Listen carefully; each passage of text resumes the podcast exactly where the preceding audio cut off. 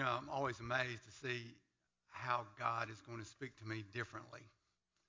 You know, sometimes you stand at the edge of the ocean and the waves are rolling up and they stop right there and you went, oh, God just told the waves to stop right there. That's amazing. And you look out and see the breadth of the ocean and you begin to see uh, the bigness of God. Or you're in the mountains and you look out across a vista and you begin to see uh, the beauty of God.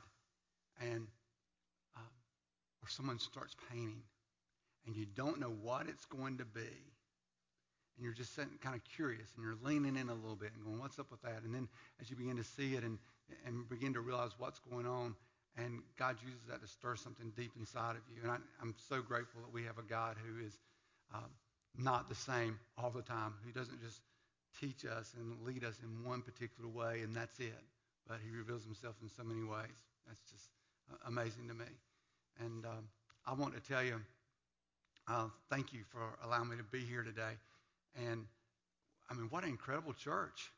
You know, I, I got here for the first service, and uh, someone met me in the parking lot. Didn't have no. Actually, he didn't really meet me. I was trying to find a place to park, and he helped me. And then I said, "Hey, what's the best door to go in?" He said, "Let me let me show you." And so he walked with me and brought me in and was telling me about everything that was going on, and just so in love with what God's doing here. Uh, and came in and uh, and wow, what an incredible, generous, kind, and gracious church you are. Loved getting to talk with you some uh, between services. Some. I'm very grateful to, to Pastor Steve for telling me that the second service I can take the full 93 minutes. and, and, and some of you are getting nervous about that. Don't worry. We're bringing in lunch. It's okay. It's okay. We're having chicken livers. That's gross. But no, I, I do. Uh, I do want to tell you what a what a great church that you have here and what God is doing in your lives is, is so amazing. And, uh, and thank you, Steve, for allowing me to be here today. Uh, he, is, he is such a godly man uh, and so, so, so in love with you and uh, wants the best for you, uh, wants God's best for you. And what an incredible man he is. And uh, as he and I have a, a deepening friendship, I'm just, I, I, cherish the time I get to spend with him. And so love him a lot. Take care of him. Uh, show him a lot of honor because he's amazing. He's a really incredible, godly man. So if you got a Bible with you this morning, uh, if you will, turn with me to uh, Luke chapter 23, uh, if you would. A few years ago, my wife and I were in Texas, and so we drove down to the border to drive to Mexico. Now, I wouldn't advise that to anybody. Uh, you know, even if you lose a bet, don't drive to Mexico, but we did. And so uh, we get down to a border town, we park, we walk across the border, taking our lives into our own hands, uh, and walk across the border and start looking around a little bit. There's a little shopping area there. And of course, my wife, she loves to shop, and I love hanging out with my wife, so we're shopping. And, you know, maybe just walking around a little bit. She says, I think I'm going to get a hat. I said, Well, why don't you? I'll stay here. And so she goes looking for a hat because I think she's going to get one of these giant sombreros, you know, the size of a car, is what she's thinking. But regardless, she takes off for um, a hat. I have no idea why, but she was going to get a hat. So I'm kind of standing, uh, looking out and watching people and all that kind of stuff. And there's a man behind me. He's going, Senor, Senor. And, you know, if you've ever been in another country, merchants very often will call you into their shops in other countries and try and entice you to come in. And so I'm just kind of standing there, and he's going, Senor, Senor. And so finally, I'm, you know, turn on, yes, he says, come into my shop. Come into my shop. I said, I'm watching my wife. I said, I think I'm good. And the, then I, I, see her going to another store, and I'm thinking, this is going to take a minute. And so I said, well, I'll, I'll walk into this guy's store. And uh, so I walk around and start looking around different things. He's got in this, uh, this little store, and get back. There's a jewelry case in, in the back of the store. So I stopped there at that jewelry case and, uh, and kind of looking at what's in there. It's full of Rolex watches. And I said, Well, let's have, have a little fun here. And so I, he comes walking back. He says, uh, Would you like a watch? Like, I might. And I said, uh, Are these Rolex watches? Yes. Yes, senor, they are. And I said, um, uh, well, could I see one? And so, you know, he gets it out, and I'm looking at it. Now, listen, I know it's a fake Rolex. I know, right? I mean, you know, there's a little dial on there. It's a little crooked. I couldn't tell where it said Rolex or Rolaids, but, you know, it's just kind of there. And so I'm sitting there and I'm looking at it, and I said, uh, I said, how much for this watch? He says, Senor, for you, like, he, like he's doing me a deal. For you, 30 American dollars. I said, $30 for, for a Rolex watch? $30? That's incredible. He said, yes, it is a very good price. I said, I'll give you 10. And he said, no, no, no, no, no, no, senor. This is a fine watch. It's handcrafted. And I said, uh, I'll give you 10. He said, 25. And I said, no, no, no, no, no. And so uh, I, I, kept looking at it and talking to him another minute or two about it. And, and I said, um, I said, tell you what, I'll, I'll, give you, I'll give you ten dollars for it. He says, he says, like he's telling me some secret that nobody's ever heard before. Senor, for you, twenty American dollars. I said, no. I said, I'll give you ten. And I said, look, I said, here's the deal. I said, you know, I appreciate you showing me the watch, invite me into your store, all that. But here's the, here's the truth. I know that this is a counterfeit Rolex, that this is not a real Rolex watch. There's no way that I could buy a $3,000 watch for $20. So I know it's I know it's a counterfeit. And so he looks around again and he leans in and he says, But senor, it is a genuine counterfeit.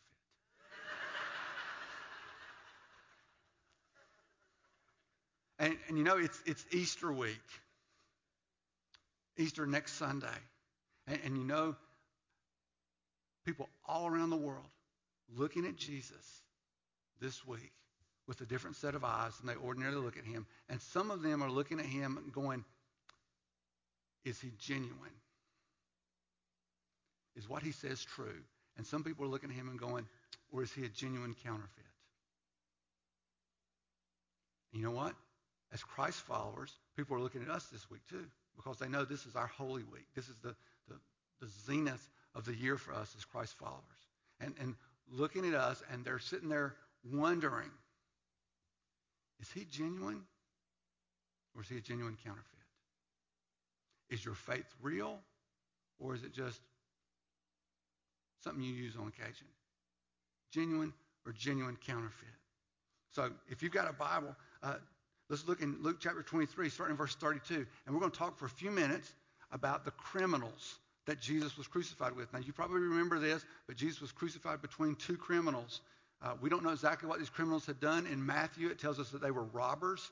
Uh, but I can tell you this crucifixion was reserved for the worst of the worst of the worst. Uh, over 80% of the Roman Empire were slaves. The economy of the Roman Empire depended on slave labor. And so if you did something, if you broke the law, you were most likely going to be made a slave. Uh, it, crucifixion was expensive. It involved multiple soldiers. It involved materials. It, it was an excruciating death. It took time. It was, it was involved. Uh, usually a centurion had to be there as well. And so most people were made slaves. Only the worst of the worst of the worst were ever crucified. So it says in verse 32 two others who were criminals were led away to be put to death with him. And when they came to the place that is called the skull, there they crucified him. And the criminals, one on his right and one on his left. And so what's happened is at this point is that, that Jesus is on the cross. They put the nails in his wrist. They put the nails in his feet. They have pounded a crown of thorns into his head. And so at this point, he's in agony, pain, difficult. And Jesus said, Father, forgive them, for they know not what they do. Now, if that was me, I'd be saying, God, make them explode. Would, would you just dismember them right here? And would you make it as painful as possible? And, and start with that one right there. I mean, that would be me. But Jesus, in his kindness and his mercy and his grace, he looks and says, Father, forgive them, for they know not what they do. And I'd be going, let me tell you something, Father. They know what they did, and I don't like it. Do something to them. But, but God for, forgave them, and because of Jesus' death on the cross, your sins can be forgiven too. I mean, I mean, do you think about that? That's one of the things we kind of take for granted. Because, you know, the one thing that you have to have, the one thing you must have in this life to get to the next is forgiveness. That's what you've got to have. That's the one non negotiable. You have to be forgiven for your sin. It has to happen. There is no other alternative there. If you are not forgiven of your sin before you die, things are not going to end well for you. They're just not. And so forgiveness is a huge, huge, huge issue. Now, do you walk around in forgiveness? I mean, do you remember that you have been forgiven, or do you walk around eh, with blame and shame and regret and guilt? Because let me tell you, if you're a Christ follower and you're walking around in such a way that you feel blame and shame and regret and guilt, that's not from the Lord. Because you have been forgiven. You know, in Galatians it says it is for freedom that Christ has set us free. You've been set free from those things. You don't have to walk around in that way. So if you're a Christ follower and, and around that way, you, you need to revisit that a little bit and remember that, that God has forgiven you of your sin. But you know, on the other hand, there are people who say, well, you know, I don't need to be forgiven for my sin because I haven't done anything. I, I'm not that bad a person. And I think a lot of people think that way. I mean, let's do this real quick. Let me ask you some questions. I've been doing this for, I don't know, 10 or 12 years. Uh, the first person I heard do this was a guy named Ray Comfort, so it's not original with me. But just some questions real quick. How, how many people in here would say that you've ever told a lie?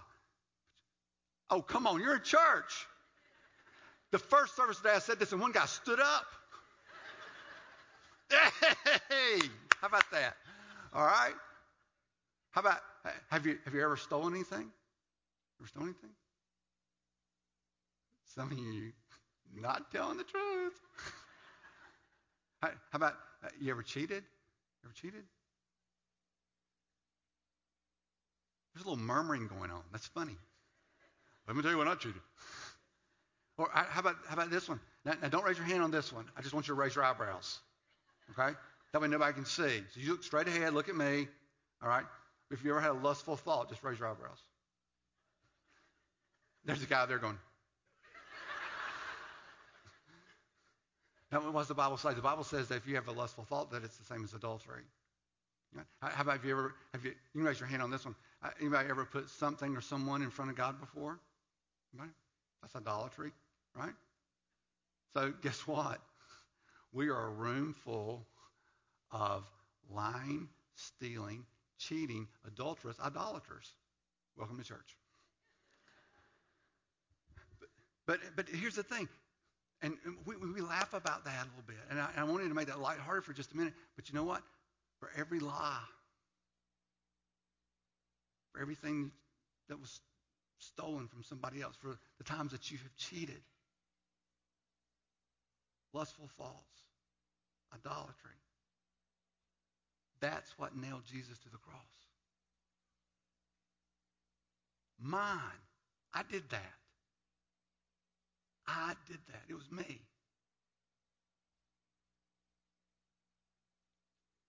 And so when we sit there sometimes, and as Christ followers, when we're saying that I don't believe I'm forgiven, I can't be forgiven for what I did. It is as though we are saying that Christ's crucifixion was not enough. And so put him on the cross again, put the nails in again, put the crown of thorns in again, because it didn't work the first time because I'm not completely forgiven. You are. You are forgiven. He was pierced for our transgressions. Right? And what's a transgression? A transgression is when there's a line right there, you know where the boundary is, and you say, oh, I'm stepping across it anyway. He was pierced. He was pierced when they put a spear into his side. He was pierced when they put nails into his wrist and into his feet. He, he was nailed when they put a crown of thorns and pounded it into his head. He was pierced for our transgressions. And they cast lots to divide his garments. Verse 35, and the people stood by watching, but the ruler scoffed at him, saying, He saved others, let him save himself. If he's the Christ of God, his chosen one. The soldiers also mocked him, coming up and offering him sour wine and saying, If you are the king of the Jews, save yourself. There was also an inscription over him, This is the king of the Jews. So one of the criminals who were hanged railed at him, saying, Are you not the Christ? Save yourself and us. So this one criminal, he begins comparing himself to Jesus, and he says, You know what? I'm better than you are. You know, if, are you not the Christ? Why don't you do something about it? And, and that's what we do. I mean, we, we compare ourselves to people all the time. We compare ourselves and say, look, you know, I'm, I'm not as good looking as he is. I smell better than he does. Uh, I drive a better car than he does. He's driving way too much of a car. My kids are faster. They play sports better. My kids are not as smart. We, we compare drivers. You know, somebody drives too fast is a maniac. Somebody drives too slow is an idiot.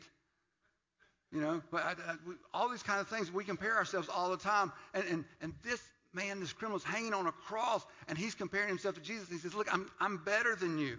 I'm, I'm better than you. I, I, who, who are you? And, and he has this he has this really jacked up theology because here's what he wants to do. He just wants to use Jesus. Now, say he's got jacked up theology because you never use the jack in your car until you need it, right? It just you keep it you know, hidden somewhere. You never use it. You never think about it. Never give one single thought about it. Then you have a flat tire. You get the jack out. You jack the car up. You change the tire. Hey, that's great. Now we can start driving again. You put the jack up and then you drive off. And a lot of times that's what we do with God, isn't it? We don't give him a thought at all until we really need him. And as soon as we're done needing him, we move right along and leave him behind. You know, it's, it's easy to walk with God and to need Him in times of adversity. It's in times of prosperity that you find out how's your relationship with God. Because in those times of prosperity, when things are going good, sometimes you think, I don't need Him. In adversity, you think, God, I can't live without you. That's jacked up theology. That's what that is. So let's keep going. But the other rebuked him, saying, Do you not fear God, since you are under the same sentence of condemnation? And we indeed justly, for we are receiving the due reward of our deeds, but this man has done nothing wrong. Now, this other criminal is also comparing himself to Jesus. He's also doing that. And, and look, this is a really big deal. He compares himself to Jesus and says, You know what? I, am falling short. I, I, I need help. And because of his response toward Jesus, Jesus has some things to say to him. The other criminal said, Jesus, why don't you do something about this? Why don't you, you, you save me? Why don't you do something for me?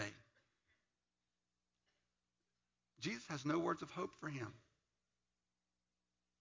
If, if he does, there's nothing recorded in Scripture. Doesn't say, hey, look, things are going to be better. You know, even though you don't care about me, I'll take care of you anyway. It's not there. So are we genuine or are we genuine counterfeits? Do we have a relationship or are we just pretending? And see, I think this is a great time to call a time out for a minute and, and, talk about something that I think that people in churches especially really struggle with. There's this idea that if you are good enough, that God will love you more. If you're good enough, you get to go into heaven. And you say, no, Arthur, people really don't think that. No, really, people think that. That so, well, I'm a good person, I do good things, and and that's good enough. But that's not the way it is. Here's the thing that's kind of interesting to me is that good is a relative term. And so because good is a relative term, we kind of struggle with that a little bit. And what's good for you, not necessarily good for me. That's what I mean by being a relative term. For instance, you say Brussels sprouts are delicious. You're wrong. They're gross. I don't care if you wrap them in bacon and put pepper shrimp over the top of them, they're nasty. It's like little cabbages gone bad. I don't care what you do with them, they're nasty. They, they should not be eaten. I'm pretty sure they serve them in hell.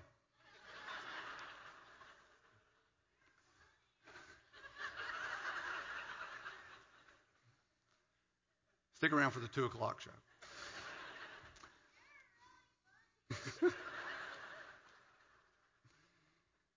That's it. we can be friends. so, but you know, but the problem is, is, is good is a relative term. You know, you say you're a good basketball player. I say LeBron James is a good basketball player. There's a big difference. So uh, we we kind of struggle with that a little bit. And, and, and how good is good enough? I mean, in school, 70 is passing. What, what's passing with God? I mean, what was he looking for? Is he looking for 68 or 74? What, what is it that he's looking for? I mean, we don't know. I mean, what's the standard? Well, the, the, the standard is, is that God is not interested in a standard of good. He's interested in a standard of innocence. And it turns out that good people don't go to heaven, forgiven people go to heaven. And, and just one thing keeps us from heaven, just one sin. It says, it says, whoever keeps, the, this is James 2, verse 10. It says, whoever keeps the whole law but fails in one point has become guilty of all of it. Just one. So, well, Arthur, how many, how many sins does it take to get you, you know, out of heaven? A lot of people say one. I'd say zero because you were born with a sinful nature.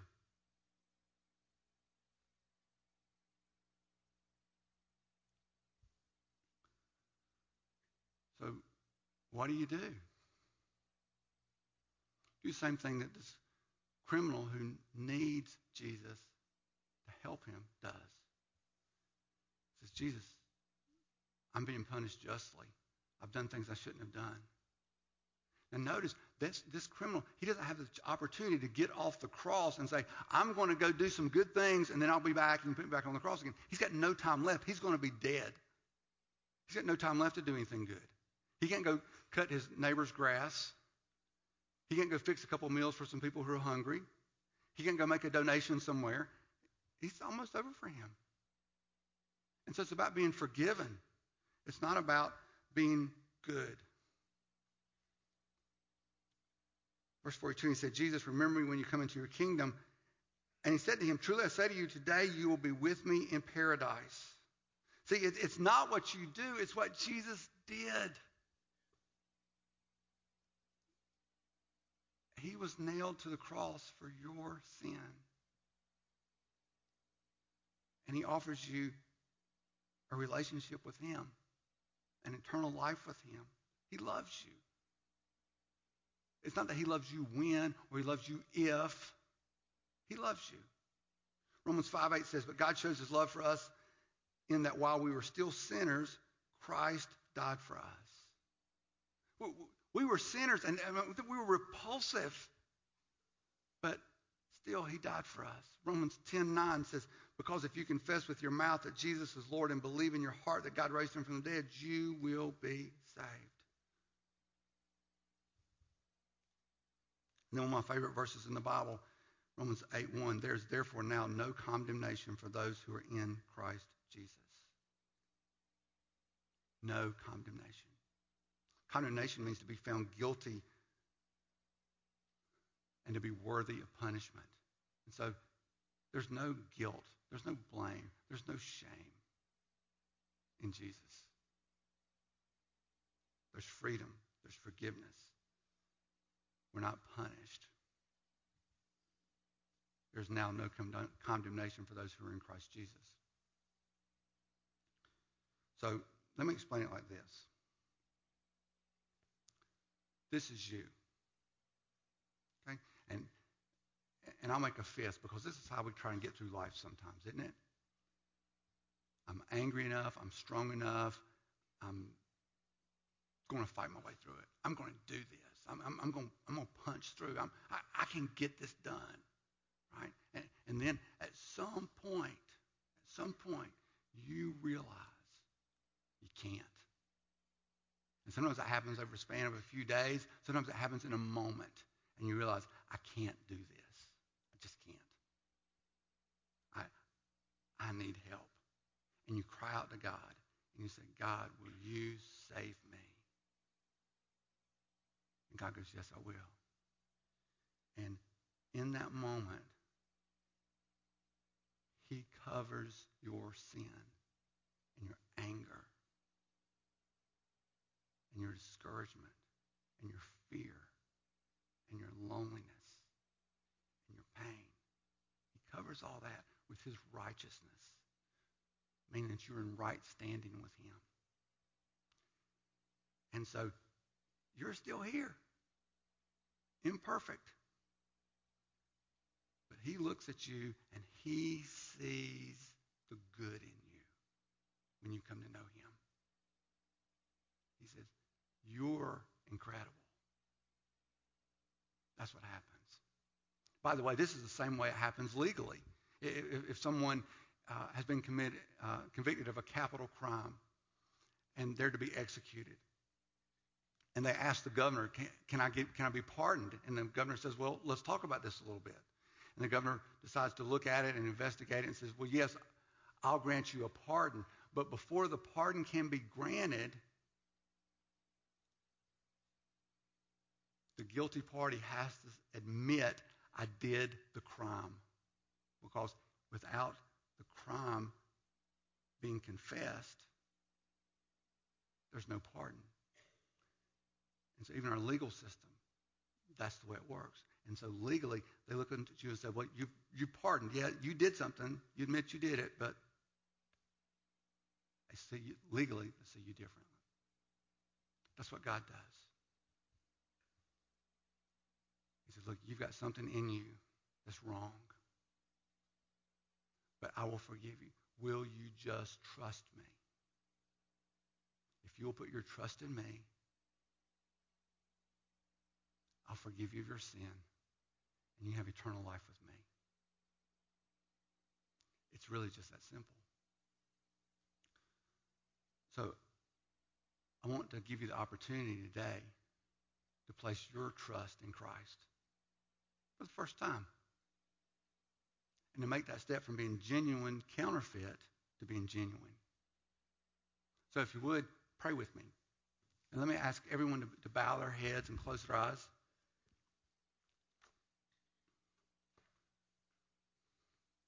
Well, every head is bowed and every eye is closed. Let me ask you a simple question.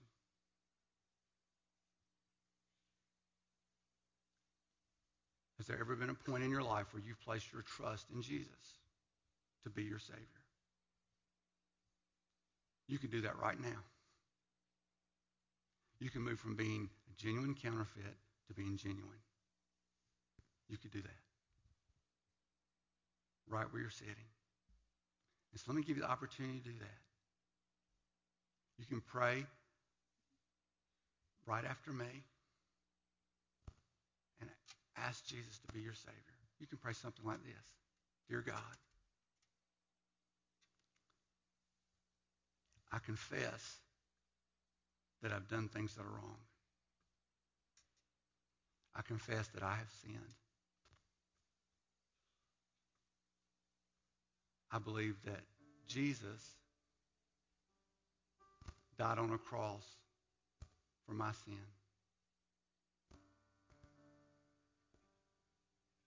So, Lord, would you please save me right now? Thank you for saving me. Now, if you just prayed that prayer, would you open your eyes and look at me? Awesome. That's great. Thank you. Wow, right here. Thank you. Thank you. See you over there too. Keep looking at me just for a second. I'm going to try to make eye contact with everybody who's looking at me. Okay. Awesome. That's so good. Hey, keep looking at me for just a minute. That is the most significant thing you will do your whole life. To say, Jesus, please save me. Thank you for telling me that. Look, there are some really good, important steps to take.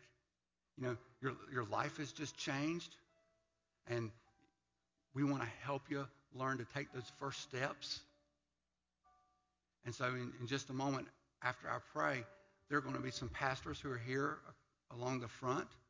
And would you come up and tell them, even though you maybe don't understand everything right now, just say, hey, I prayed that prayer with Arthur just a minute ago. And, and they're not going to condemn you. They're going to encourage you. They're just going, they're going to be so excited. So would you, in just a moment, those of you who are looking at me, after I pray and we begin singing the song, would you come up and tell one of these pastors about that? Because they want to rejoice with you. It's a big day. It's a big day. Let's pray. Lord God, thank you for saving people today. Thank you for allowing your son to be beaten up, pierced for our transgressions, crushed for our iniquities, so that we might have a relationship with you. Thank you that you forgive us no matter what, no matter what we might have done or where it might have been. Thank you that you forgive us.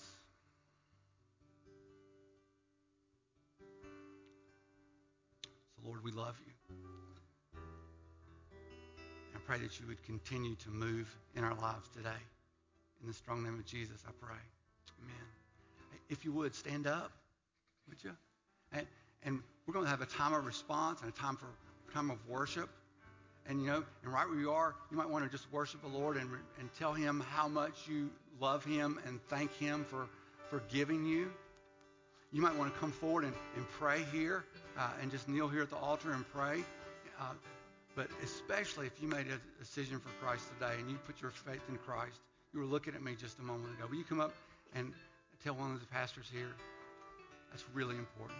So let's respond to God as He moves in our lives.